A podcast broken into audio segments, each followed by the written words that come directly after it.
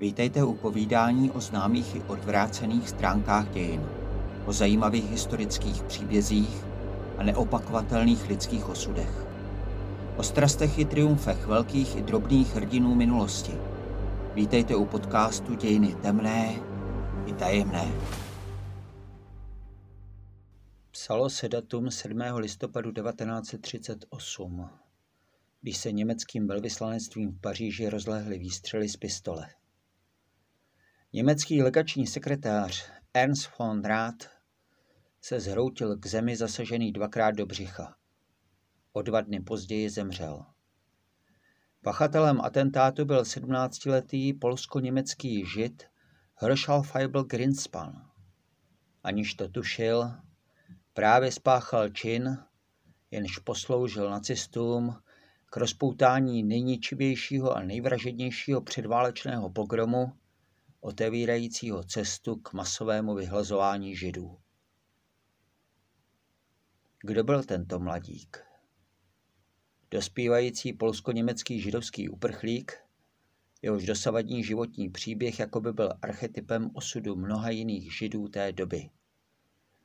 Násilí, které bezděčně pomohl rozpoutat, smetlo i jeho samotného. Herschel Feibel Greenspan se narodil v Hanovru a od svých 14 let byl na cestách. Německu, které se dostalo pod nadvládu Hitlera a jeho soldatesky, nemohl jako židovský mladík najít uplatnění. Toužil proto po odchodu do Palestíny a ve Frankfurtu nad Mohanem absolvoval roční studium hebrejštiny v Ješivě, tedy v židovské škole vyššího vzdělání, doktora Jakoba Hoffmana. Ani potom ale nezískal výzum. Pravděpodobně z důvodu, že byl příliš mladý a příliš malý na to, aby ze sebe udělal staršího. Vrátil se tedy do Hanovru a zkusil se uchytit jako instaltérský učeň, ale nebyl úspěšný. Nikdo ho nepřijal, protože byl žid. Obrátil proto svou pozornost k Francii, kde v té době už žili jeho strýc a teta. Na cestu do Francie nastoupil mladík v polovině července roku 1936, kdy mu bylo 15. V ruce měl platný polský pas a německé výjezdní výzum. Protože ale slyšel, že němečtí ani francouzští pohraničníci nepovolují průchod židům, nezamířil přímo do Francie, ale vydal se do ní oklikou přes Brusel, kde měl dalšího vzdáleného příbuzného. Ten ho sice ubytoval, ale přivítání bylo chladné. Harshals měl zůstat jen pod podmínkou, že se nezdrží déle než pár dnů. V polovině září 1936 proto nelegálně přešel hranici do Francie, k čemuž mu posloužila spojovací ulička mezi přilehlými pohraničními městy Kévron a Valenciennes. Tuto cestu běžně využívali lidé, kteří žili v jednom městě a pracovali v druhém proto zde byli cestující bez zavazadel, jen málo kdy kontrolováni. Francie se sice v předválečné Evropě řadila mezi země s kladným přístupem k uprchlíkům, ale z obavy před přistěhovaleckou vlnou z Německa svou imigrační politiku zpřísňovala. Složitá ekonomická situace pak vedla k tomu, že do práce byli přednostně přijímáni rodilí francouzi. Herschel se téměř rok snažil svůj pobyt ve Francii zlegalizovat a dát si doklady do pořádku. Pomáhal mu v tom i strýc, včetně toho, že za něj zaplatil 100 frankovou pokutu za chybějící výzum. Oficiální odmítavý postoj francouzských úřadů však vedl k tomu, že Grinspanovi nikde neuspěli. Dne 11. srpna 1938 dostal Herschel vyrozumění, že musí během čtyř dnů opustit zemi. Odmítl tento příkaz uposlechnout a uchylil se u svých příbuzných do tajného úkrytu v prázdném podkroví. V říjnu 1938 francouzská policie prohledala dům, ale nenašla ho. Poté, co vypršela platnost jeho německého víza a polského pasu, se stal židovský mladík běžencem bezdomovské země, kterou by mohl opustit zákonnou cestou. To u něj vedlo k nárůstu pocitů frustrace a bezmoci, jež později vyústily v násilí. Ve výpovědi, kterou po atentátu citovala francouzská policie, uvedl. Být žid není zločin. Nejsem pes. Mám právo žít a židovský lid má právo existovat na této planetě. Ať jsem byl kdekoliv, pronásledovali mě jako zvíře. Posledním spouštěčem atentátu se stala událost z konce října 1938.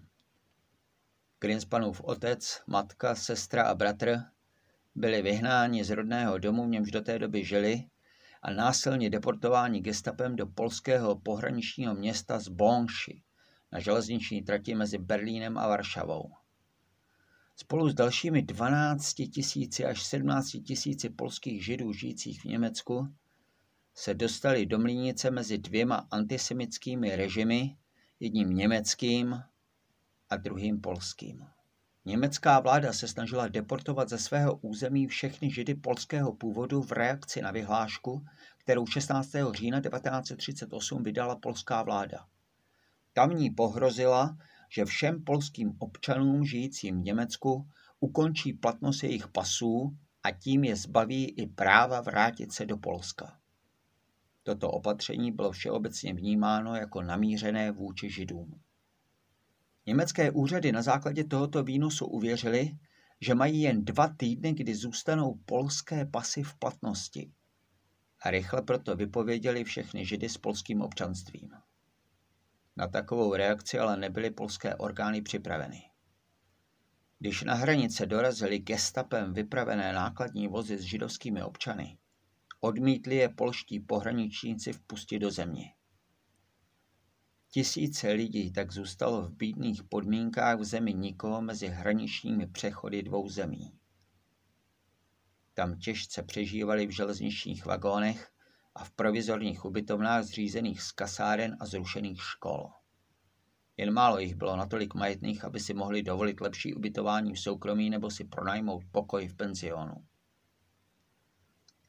Mladý Greenspan se o těchto událostech pravidelně dočítal v pařížském židovském tisku. Ale touhu po pomstě v něm vyvolal až dopis jeho sestry Berty z 3. listopadu. Starší sestra mu v něm podrobně popisovala situaci rodiny a prosil ho o peníze. O čtyři dny později se ozvaly výstřely na německém velvyslanectví. Greenspanův atentát přitáhl pozornost tisku po celém světě. Zvláštní péči mu věnovali zejména německé noviny. Už večer 7. listopadu vydal říšský ministr propagandy Josef Goebbels prostřednictvím německé spravodajské služby všem německým redakcím pokyn, že tento pokus o vraždu musí zcela dominovat titulním stranám. Greenspanově aféře se však věnovala i média ve Spojených státech a ve zbytku Evropy. Americký reportér Quentin Reynolds přirovnal židovského mladíka ke Gavrielovi Principovi. Jehož atentát na arcivévodu Ferdinanda v Sarajevu rozpoutal v podstatě první světovou válku. S širším úhlem pohledu přispěla do veřejné diskuse rozhlasová reportérka Dorothy Thompsonová která také iniciovala veřejnou spírku na Greenspanovi právníky. Ale pozornost demokratického tisku se od atentátu rychle přesunula k jiným věcem.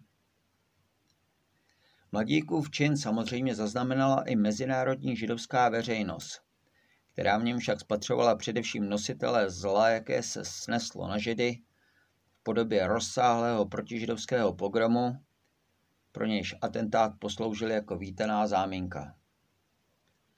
Tento pogrom, pojmenovaný podle rozbitého skla z židovských obchodů jako Křišťálová noc, proběhl zejména v noci z 9.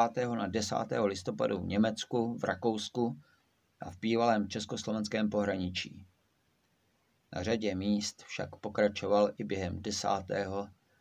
a dokonce pak ještě i 11. listopadu. Jenom v Německu při něm schořelo 267 synagog a bylo zničeno kolem 7,5 tisíce židovských obchodů a bytů. Zabita byla téměř stovka židů. dalších zhruba 30 tisíc, většinou majetnějších židovských občanů, skončilo v koncentračních tábořech Dachau a Sachsenhausen. Odtamtud byli propuštěni až poté, co se zavázali k emigraci a vzdali se svého majetku ve prospěch říše. Večer 10. listopadu 1938 proto vydal Světový židovský kongres prohlášení, němž sice odsoudil Greenspanův čin, ale současně uvedl, že je nucen energicky protestovat proti výpadům německého tisku vůči celému judaismu na základě tohoto atentátu a proti represím páchaným na německých židech. Greenspanův osud po atentátu lze spolehlivě sledovat do druhé poloviny roku 1940. Později se však ocitáme spíš už jen na půdě spekulací. Zatčen byl bezprostředně po atentátu a do června 1940, kdy Němci vpochodovali do Paříže, byl držen v pařížském vězení pro dospívající.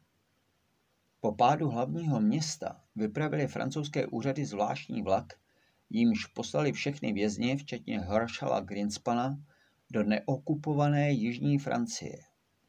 Vlak však po cestě zastavil nálet německých letadel a Greenspan se ocitl dočasně na svobodě. Přidal se k proudu uprchlíků utíkajících před postupující německou armádou a z dnes zcela zřejmých důvodů se sám dobrovolně přihlásil hned ve dvou francouzských věznicích, v Toulouse a v Bourges. V té první ho odmítli, ale věznice v Bourges ho přijala a držela až do 18. července 1940, kdy byl protiprávně vydán do Německa. Pak už se jeho stopa stává nejasnou.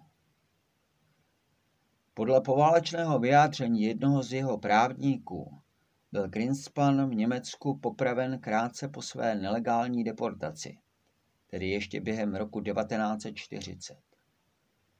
V 50. letech minulého století se však pod vlivem prací, zejména některých německých historiků, rozšířil názor, že Greenspan válku přežil v německém vězení a po osvobození spojeneckými vojsky, že začal nový život v Paříži pod změněnou identitou.